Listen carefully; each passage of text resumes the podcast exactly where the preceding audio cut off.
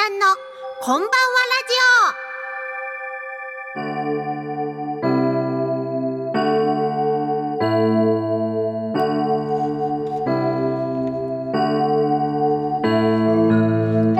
オ。皆さんこんばんは。篠笛神楽笛奏者のことちゃんです。毎月第一月曜日のこの時間は笛ことちゃんのこんばんはラジオをお届けしています。さてさて12月ということで街もすっかりクリスマスのデコレーションでいっぱい。なんだかねイルミネーションがとってもとっても綺麗でワクワクする季節になりました。皆さんいかがお過ごしですか？私はかなり元気です。ところであの日本人ってねクリスチャンじゃないにもかかわらずクリスマス大好きな人がすごく多い民族ですよね。あの私ねアメリカに住んでた時期があるんですけどホストファミリーはねクリスチャンじゃなかったんですですよ。でねクリスマスの日どうやって過ごすんだろうってすごい興味津々だったんですけどあのなんかあなたはね特別だからってなんかちっちゃなプレゼントもらったんですけど特にね家でお祝いとか全くなくて普通の一日でした。すごく印象的ですね。さてさてそんな日本人みんなにとって特別なクリスマスなわけですが皆さんね毎年どうやって過ごしてるんでしょうか？私はここ数年ですねお友達に声をかけてあのうちでホームパーティーをしてねワイワイ過ごしております。リース型のねサラダを作ったりケーキを用意したりいろいろ満喫して楽しんでおります。皆さんはどんなクリスマスを過ごされるのでしょうか？さて今月のふえことちゃんのこんばんはラジオはことちゃんの子育てハッピートークからスタート。そしてようこそゲストコーナーにはファンクラブビジネスの第一人者であります中村悦子さんをお迎えして皆さんの SNS 事情なのに大変有効なお話をいろいろ伺ってみたいと思っております。どうぞお聞き逃しのないよう今月もよろしくお願いします。この番組は屋根で守り床で支える防水材床材のパイオニア田島ルーフィングの提供でお送りします。日々の練習楽器のケア。これは私たちミュージシャンが美しい音楽を奏でるために欠かせないもの。雨漏りしない屋根。足元を支えてくれる床。これは私たちが生活するのに欠かせないもの。安心安全な空間で生活するためにも防水材床材のメンテナンスを心がけましょう。屋根で守り床で支える。田島ルーフィング。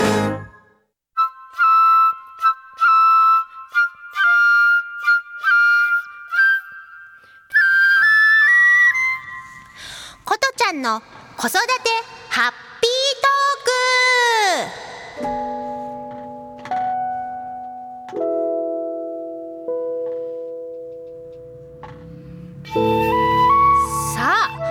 昨年6月に生まれた私の子供なんですけどもうね1歳5ヶ月になっています。よそのうちの子供の成長ってとっても早く感じますよね皆さん。きっとねこのラジオをお聞きの方々もそのように思われているのではないかと思いますが、えーその娘がですねまだおしゃべりはねそんなにしないんですけどだいぶっていうかねほぼ100%に近いですね。あのこちら、まあ、大人が話したことね理解してますね。あの例えば1歳になりたての頃なんですけど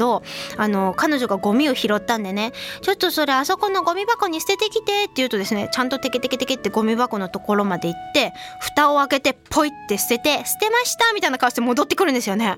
すごいなと思って。でここ1ヶ月ぐらい前からはですねあの人形のお世話するのがマイブームになっておりまして特にあのお気に入りのうさぎのぬいぐるみうさって呼んでるんですけどそれとソランちゃんっていうあの女の子のお人形この2つをよくお世話しております。ます。例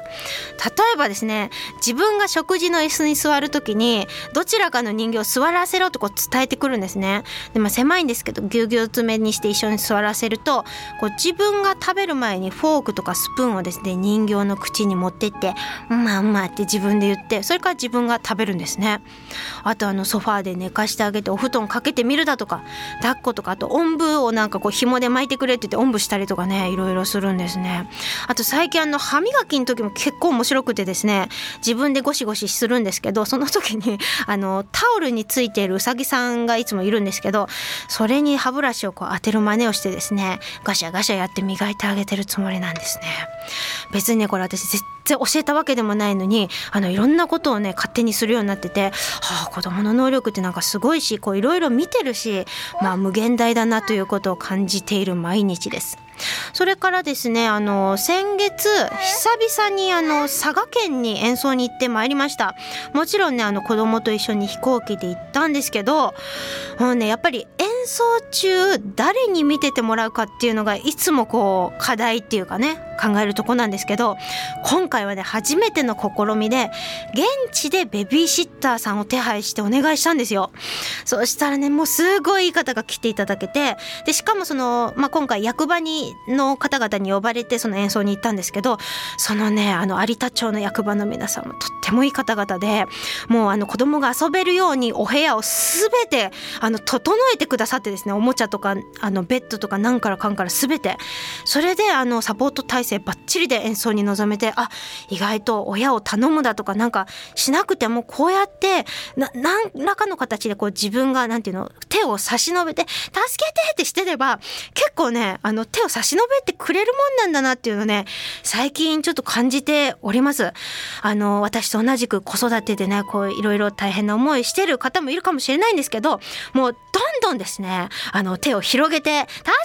けてっていう風な形でですね子育てをね一緒にやっていけたらいいなと思いますしそういう人を見たらあのこのラジオお聞きの皆さんもですね助けていただけたらななんて思っております。以上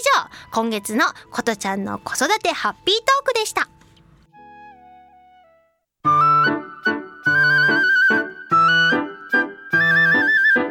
ようこそゲストコーナー。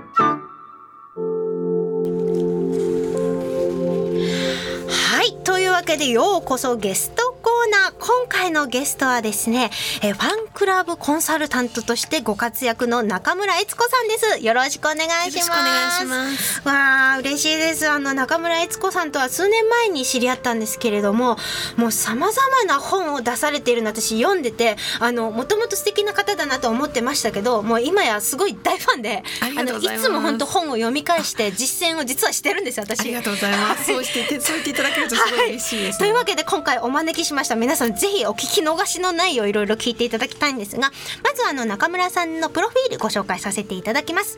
えー、ファンクラブビジネスの第一人者であられます。1958年生まれの、えー、東京都目黒区のご出身です、えー、なんとですね50歳で起業されて今年で10期目ということで、まあ、2人のお母さんでもありまたそのお子さん、まあ、つまりお孫さんが3人もいらっしゃるということでですね、はい、もうバリバリの、えー、お母さんでありおばあちゃんでありそして起業家であるというすごいんですがあの6年間か、えー、宝塚歌劇団に所属されていた娘さんのファンクラブを運営してたということなんですね。はい、それで娘さんのご結婚そしてまた対談後ですね、えー、その運営の経験を生かして起業されたということで今や80社以上のファンクラブコミュニティ、えー、社団法人ですとか NPO 法人の立ち上げですとか運営コンサルティングなどなど行っていらっしゃっているということで、はい、あの早速よろしくお願いいたします。まずですねあのファンクラブビジネスを始めたこのきっかけについてあの詳しく伺ってみたいなと思うんですけれども、はい、あのもうもともとはあの宝塚に入った娘の応援のためにあのやったっていうのがきっかけなんですけれども、はい、やはりあの宝塚に入ってみると有名人のお子さんも多いですしあと大手企業のお嬢様も多くて、はい、まあうちみたいにサラリーマンっていうのが実際に入ってみるとなかなかいないという現実があってでまあ最初は入っただけでめっけもんねみたいに言ってたんですけど、はい。はい、そういう力のない親でも何かしてやれることはないかなと思って考えたのが、はい、ファンを一人でも増やしてチケットを1枚でも多く売ってあげたら多少でもねあの娘の応援になれるかなと思って始めたんですね。なるほどね。もうなんか私ねこの話を最初聞いた時 お母さんのこの愛情から生まれたビジネスなんだなっていうのを感じてね、ね、私結構感動しちゃったんですけど。でもやっぱりそういったファンの方々ってすごく思いの強い方が方なので、ね、やっぱり取りまとめるっていうか大変な部分とかもいろいろあったと思うんですけど、ええ、そういったことも苦労とか、ね、そうですね。あの、まあ、宝塚の場合は東京も大阪も代表っていうファンのあの中心の人がいてくださるんですけれども、はい、やはりまあいろんな種類のファンの方がいらっしゃるので、はい、若いお嬢さんたちではどうしようもない時にあの電話とかかってきて「ママ」とっていうことが何回もありまして。はい。でえじゃあちょっと離れてるんですけどなんかできないかなと考えたりしたんですけどその当時もだから1718年前ですかね、はい、最初、はい、どこにもあのファンファンの作り方もファンクラブの作り方っていうのもノウハウが全くなくて、で自分でいろいろ心理学とかコーチングとかを学びながら、はい、どうやったらお客様が喜んでくださるかとかファンの方が増えるかっていうことを考えてやったんですけれども、ね。本当でも母の愛だけですね。そうですよね。えー、でもそこであの具体的に例えばコーチング学んだりとかいろいろその努力されてるっていうか、はい、あの本格的にねその学びをちゃんと自分の中でしてそれを落とし込んであの生かしてやってらっしゃったところがなんかプロ意識がすでに高かったんじゃないかなっていう、ね、いやもう必死でしたからね。ね何しろノウハウがあのどこにもないので。はいでも何とかしてあげたいとで本人はあの、まあ、親の力運動関係なく一生懸命頑張ってあの、はい、毎年試験があるので努力して成績上げていくんですよね。それを見た時にやっぱりまだ子供ですからね、親から見るといや親の力があまりに低いから無理なんじゃないかと思っても本人はただただ自分の目標のために頑張る姿を見てると。うん。なんか親が力がないからって言ってるのはなんか逃げてるなという思いがしてすごい。何かしらないかなと。いやいや、はい、何かしらないかなと思ってやったんですけれどもね。まさかそれがこういうふうにビジネスになるとはさらさらその時は思ってなくて。やっぱりそのビジネスになるきっかけっていうのは、はい、いろんな方から例えばお声がけがあっただとかなんか。そうですね。もともと会社はあのいろんな方から勧められて、はい、あの実は作ったんですね。皆さんなんかすごくあのなんかこういうことしたいって作ったんですかって言われると大変申し訳ないんですけど周りから言われて作ったんですね。で何をしていいかわからないからまああのセミナーのプロデュース業でもやったらって講師の先生に言われてじゃあそうしようかなと思って始めたんですけどあじゃあ最初はそうその今やってることっていうよりもセミナーのプロデュースとかから始まったってことなんですね。でねはい、でもそしたらあのセミナーお願いしに行くと先生方が、うん。はいいやセミナーは受けてあげるけどファンクラブの作り方を教えてとかどうやったらファンが増えるのっていうことを聞かれてて最初はお断りしてたんですけど いや娘の時大変だったら二度とやりませんみたいな。愛する娘だからできたけど他の人は無理とか言ってたんですけどまああのうちの今のスタッフとかが、はい、どうしてこんなにみんなが知りたがってるのに教えないんですかとか言われてなるほどね、えー、みんな知りたいのかなってっていうのから始まったんですね。で一社あのすごくあの2番手の方が、はい、あのえーと、鈴木宗志郎さんっていう今宗志郎さんでやってらっしゃる方の2番手の高井ちゃんっていう方が、はい、どうしてもママに作ってほしいんだって言ってくださってその熱意に負けてじゃあもう一回娘の時やったことをやってみようかなと思ったのがきっかけですね。それが会社を作って2年目ぐらいですかね。でももうすでに2年目でそういうことが始まっていったというそうですね、ね、ありがたいことにそれで続々とあのその宗志郎さんのやってたら他の方でお断りして方がもうやってるんじゃないみたいな。僕のやってよみたいな話になってしまって。おかしいだろうっていう、ね、そうそうそう。あれ断ったよねみたいな話になって、そうですね。じゃあやらせていただきますってやってるうちに、まあ、おかげさまで会社がどんどん軌道に乗ってきて。実際には今はファンクラブ作るよりはファン作りのコンサルティングなんかの方の割合が多くて事務局系をやってるのは今4社ぐらいしかなくてあと十数社はコンサルとかの方なんですけれどもどんどんそういうふうにあのうちの場合はちょっと変わっててお客様の方が「中村さんこんなことできない?」っていうふうに言ってくださってで自然にうちはウェブから全てできる会社になったんですけどそれは本当全部お客様からの要望を答えているうちにこんな吹けば飛ぶようなちっちゃい会社なんですけどウェブも作るし広告代理店もやってるしとかもう本当にありとあらゆるあのシステムのコンサルもやりますし何でもうち社できますよっていう会社にまでなったんですけどね。すごいですね。やっぱりでも求められてそれにこうお答えする形でやってきた結果が今っていう活動なんでしょうね。うねあとまあ私なんか本当にあの主婦も17年も主婦してたりして、はい。はい、経験値が低いのでとにかく必死にお客様のためにだけを考えて120%ではい。走ってきたら気づいたら、まあ、今11期目に入りましたけど、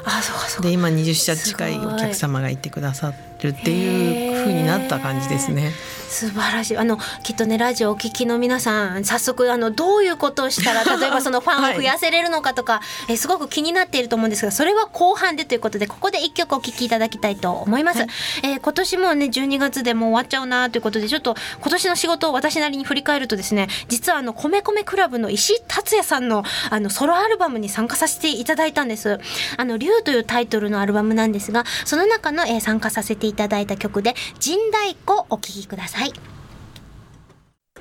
石井達也さんのアルバム「竜」より「神太鼓」お聴きいただきました。というわけでようこそゲストコーナー後半に入ってまいります。中村さん引き続きよろしくお願いいたします。さてさて、えーこのラジオを聞いてる方もあのおそらく多くの方がインスタですとか、まあ、あのフェイスブックブログなどなどあのしてる人が多いと思うんですけれどもあの例えばファンですとかね、はいいいねとかね そういうのを増やすっていう時のワンポイントアドバイス的なことを伺いたいんですけれども。そうですねやっぱりよく言うのはあのブランディングをしっかりして、うんあのやっぱりブレないで書き続けるとか出し続けることをお勧めしてるんですけどね。はいやっぱりあのいろんなものをアップしてしまうとその人が何の専門家かとか何を好きな方か分からなくなってしまうので自分はこういうブランディング、例えば琴ちゃんだったら、うんこういうふうに私は見せたいっていうのがあれば、うんうんそこからずれたものはアップしない。なるほどねアップしないっていう選択ですね。そうですね。そうかアップしちゃってるな私。あとタグ付けもあの、はい承認制にしてあのうっかりほら飲んでる時にちょっと、ちょっと自分のイメージと違うものをタグ付けされることがあるんですけどその場合はタグ付けは承認にしてちょっとこれはごめんなさいっていうものは自分のウォールには載せないとかなるほど、ね、そういうことはやっぱりすごく注意してますね。なるほど私ねあの中村さんの本実はあの2冊ほどよ読ませていただいててそれであのーまあいっぱい大切なことが書いてあったからもうとにかく大切なことをノートに書き留めて、ではい嬉しいできることをと思った時に、うんやっぱり毎日アップすることが大事だなっていうことがすごく思ったので。であのうさぎと亀タイプあるじゃないですか。ちょっとこれはい後で話してもらいたいんですけど、はい。はいで私はうさぎタイプだなってあそうなんだ。思ったんですよ。だはいはい。でも亀的にずっと頑張らないといけないと思ってうん。あの月の表を作ってですね、うん。私は、えっと、ブログとフェイスブックとうん。インスタとツイッターのこの4つとあとまあヨガヨガは勝手に自分のことですけど、これを毎日するっていうので表を作って、うん。で毎日丸つけてるんですよ。うん偉いそうそうしないとなんか今っていろんなツールがあるから。うっかりなんか23日このこと忘れてたとかってあるじゃないですか。うんありますねそれを気をつけてやってるんですけど一応でもなんかうまくできてるのかちょっとわかんないんですけどね。えーでも本当にあの、うんなぜ毎日ししかも大体同じ時間にアップしてくださいって言ってるかっていうと、やっぱりお店に行った時にシャッター閉まってると寂しいじゃないですか。あだからファンの人って私もたまになんかうまく私のがうまく表示されないとわざわざ検索してみてくれてる人もいて。ああそのその気持ち確かにわかります。ねだから大体このうんぐらいに中村がアップしてるなって思ってくれば探してくれるし、あそっかそっかそっか。だからまああのそのバラをまああの毎日上げてるのもあれはまあスタッフが撮影してくれたものなので、はい。あのそういう著作権関係関係ないのをわざわざ何百枚も用意してもらって。うん。で弊社の社名がバラなので、はい。バラをアップすることで私の見た人がみんなあ中村のだって分かるようにしてあるっていうのはなるほどね。で実はあんまり内容を書いてない割には実はあれからすごい大きい会社が実は仕事で何社も来ていまして。そうなんですか。そうなんその話をしたら実はこの4冊目の本が出版社から。えこのこのそうこれですねです SNS でええあなたのファンを増やす、そう。しかもあの新聞にまで載ってたっていうねこれ。あの見ましたよ記事を。びっくりしました。ありがとうございます。ねそういうことでねなんかあのしまあそういうしまずあの本屋さんの方で「えーそんなことあるんですか?」ってうちは実は高額のお客様は全部フェイスブックから来ていてしかも結局有名なあの会社の社長さんなので、はい入り口からピンポンって入っても多分会ってくださらない方が私のフェイスブックを見ててくださっていて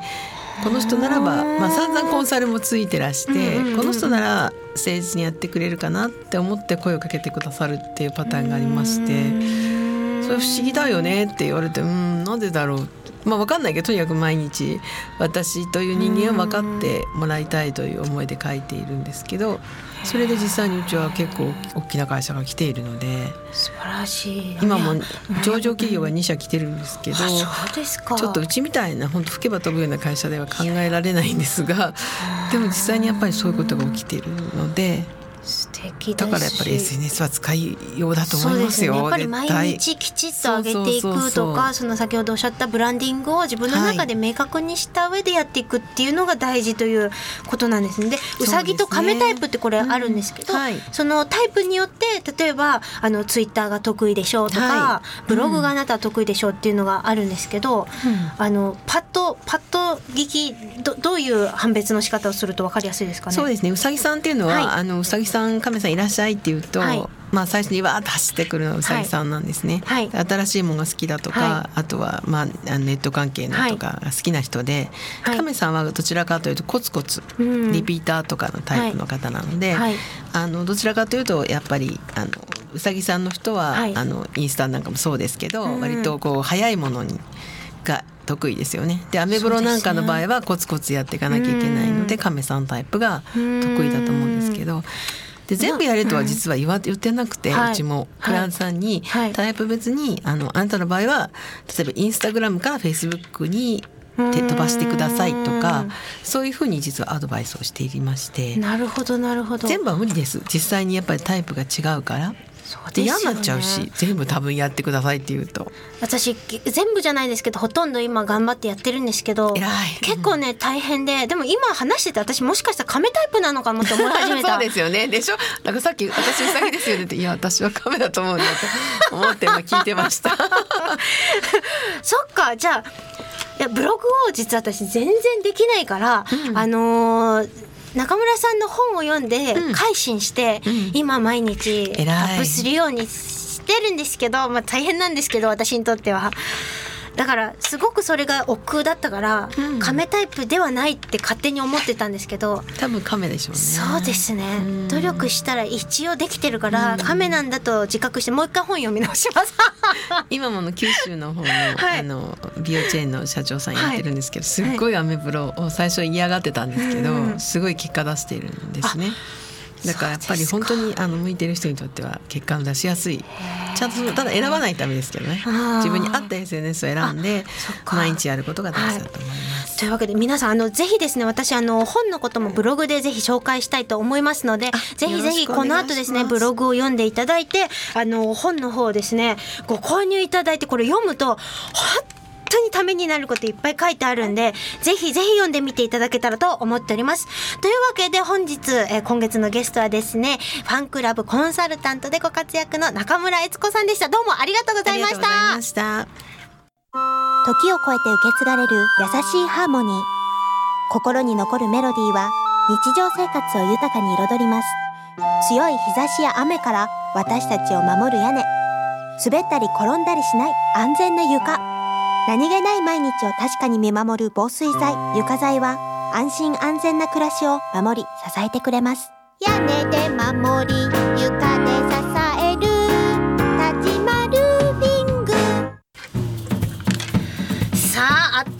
いう間にお時間が近づいてまいりました。皆さんいかがだったでしょうか？中村さん今日ありがとうございました。いいかがでしたでしょうか？すごい楽しかったです。なんかあっという間で私もっと話聞きたくてっていう感じだったんですけれども。も私もうっかり喋ってしまいそうで途中で止めたりして。中村さんもねあの3年半ほどご自身のねラジオやってらしたということでもすごくお話もしやすくてもう楽しい時間でした。ありがとうございます。えー、この番組はですね放送終了後インターネットのポッドキャストでも配信をしております。各検索サイトから FM 西東京で検索をしてみてください。そして今月16日日曜日なんですけれども、えー、昼の1時から三軒茶屋のグレープフルーツムーンにて私のライブ久しぶりにやりますのでそれもぜひ遊びに来ていただけたらと思います、えー、次回来月の第1月曜日のこの時間もどうぞお楽しみに。お相手は忍笛神楽笛奏者のことでした。中村さんありがとうございました。バイバイ。この番組は屋根で守り床で支える防水材床材のパイオニア田島ルーフィングの提供でお送りしました。